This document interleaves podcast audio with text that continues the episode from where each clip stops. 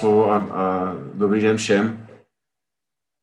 To téma, musím říct, eh, dneska vymyslel Robert. Jo. Robert vlastně napsal tady do toho, toho programu, eh, tady k té mojí části, něco jako Buffettův model investování volného cash flow a pak mi říkal, prosím tě, to, toto nějak vysvětli lidem, myslím si, že to je dobrá myšlenka, takže Robert je autorem té, té, eh, toho tématu, tak já se toho pokusím tedy, tedy zhostit. Jo. Co vlastně teda tím Robert měl na mysli?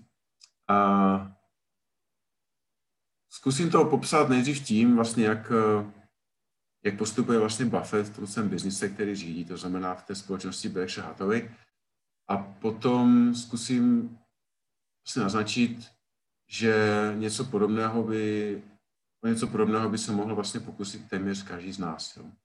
Takže Buffett, protože dneska vlastně žijící legenda z investory a minulý týden oslavil 91. narozeniny, tak se na začátku 60. let eh, postavil do čela společnosti Berkshire Hathaway, kterou ovládl, převzal ji, sám, sám vlastně v té době asi 40% akcí a začal tu společnost řídit. Společnost tenkrát byla textilka, vlastně nedělala nic jiného, ona vyráběla uh, různé druhy textilí a byl to vlastně zcela neatraktivní a nemoc perspektivní obor, protože čelil velké konkurence z Asie. Buffett eh, tady té společnosti přišel jako zvláštní oklikou, což tedy není podstatné, ale jestli se jí ujal, tak začal ji postupně přetvářet v takovou sněhovou kouli kapitálu. Co on udělal na začátku, že vlastně vzal hotovost, kterou ta společnost měla na účtu a vzal i nějaký zisk, který ta textilka generovala a neinvestoval zpátky do toho textilního biznisu, ale koupil za to normálně akcie na veřejném trhu. Uh, druhý rok udělal to samé, to znamená, že zase vzal zisk, který ta textilka vytvořila, koupil další, další akcie a jelikož ty výnosy akciové Buffettovi byly hodně vysoké, tak velice rychle tady ta akciová část té společnosti byla mnohem větší než, než uh, ten původní textilní biznis. A jak se tak rozrůstala, tak vlastně dávala Buffettovi víc a víc finanční uh, volnosti a flexibility a Buffett postupně začal kupovat nejenom uh, malé podíly veřejně firm na burze, ale začal kupovat celé firmy. Takže koupil třeba banku, uh, koupil výrobce cukrovinek Seas Candies, jo, a takhle vlastně postupoval dál a dál. Všechny ty firmy, které on vlastnil, no ta společnost vlastně na 100%, tak začali postupně přidávat eh, dalšího dalšího kapitálu té jeho sněhové kole. On vždycky na konci roku vzal prostě eh, vytvořený zisk, který ta společnost vytvořila, který nepotřeboval k dalšímu svému podnikání a znovu ho reinvestoval se další další akvizice, když to bylo na trhu eh, nebo, nebo privátních. Postupně pak udělal další velký krok a koupil pojišťovnu.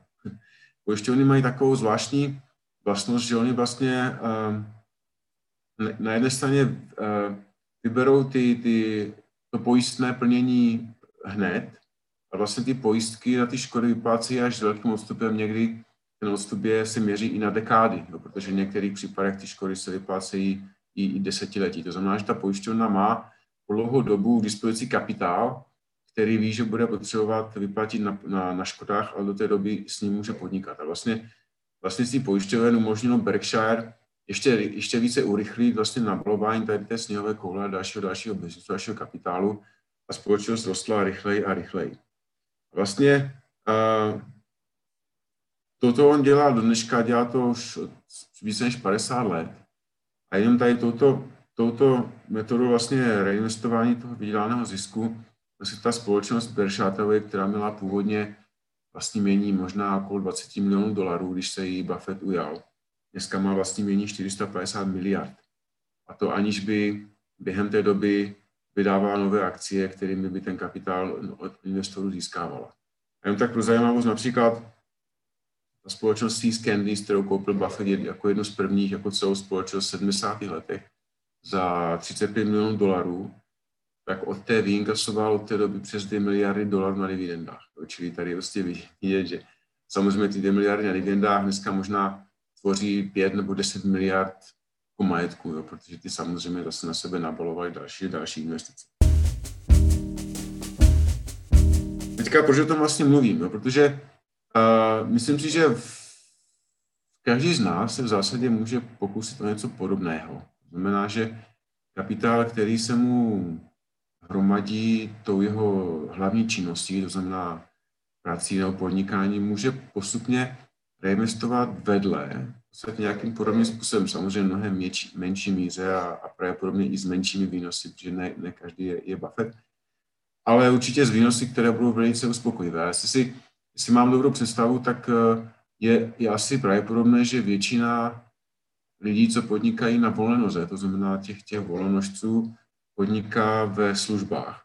To znamená, že jak ten jejich biznis roste, tak vlastně nevyžaduje příliš dalšího kapitálu. Že? To znamená, že pokud je ten, to podnikání úspěšné a vytváří, vytváří volnou hotovost, přebytečnou volnou hotovost, tak vlastně se s ní dá nakládat úplně, úplně stejně. Myslím si, že i v těch malých uh, uh, měřítkách nás, obyčejných smrtelníků, ty výnosy mohou být uh, hrozně vysoké. A třeba mám, mám v naší rodině jeden takový konkrétní příklad. Jsme měli v rodině lékařský pár, jo, kdy můj strýc byl lékař a jeho, jeho manželka, moje teta, pracovala u něho jako zdravotní sestra. Oni museli za války před Němci utéct do Ameriky a vlastně potom celý život pracovali a žili v Kalifornii a on žili z jeho platu a ten její plat každý měsíc investovali do akcí. A když pamatuju si, když jsem, si, když jsem je navštívil na počátku 90. let v Kalifornii, tak mi to deta popisovala a myslím si, že člověka by překvapilo, jak byli bohatí, i když vlastně uh, to bohatství založili pouze na investování jednoho platu toho člověka, ale poté, pokud to člověk dělá desítky let, tak ty složené výnosy mohou být uh, opravdu obrovské. A to je vlastně to, co si myslím, že, že Robert chtěl, abych vám tady trošku popsal. Že vlastně člověk, který si je vědom toho, že se musí starat sám o své vlastně um, finanční sobotu a finanční zabezpečení a ví, že se nemůže spolehnout na nikoho jiného, tak uh, toto je jedna z cest, jak uh, tu finanční svobodu si zajistit. Jo. Protože Třeba pravda je, že velká část eh, zaměstnání profesí má kapacitní limit. Jo. Když si představíte, vždycky říkám nějaký případ, když si představíte třeba zubaře, tak zubař, i když může být vynikající a může si účtovat opravdu vysoké částky, tak je stejně omezen fyzickou kapacitou a časovou kapacitou toho, kolik toho lze možné udělat a vlastně to nikdy nelze překročit. Jo. Nemůže pracovat 12 dní v týdnu, 60 dní denně, protože to čas prostě není. Jo. Takže ale většina profesí takových, eh, takové omezení má. Když toto investování do kapitálu do, do firm, které produkují nějakou hodnotu, toto omezení nemá. Jo. Ono teoreticky může běžet do nekonečna. Jo. rozhodně v měřítkách, ve kterých eh, my tady uvažujeme. Takže myslím, že to stojí určitě za, za úvahu.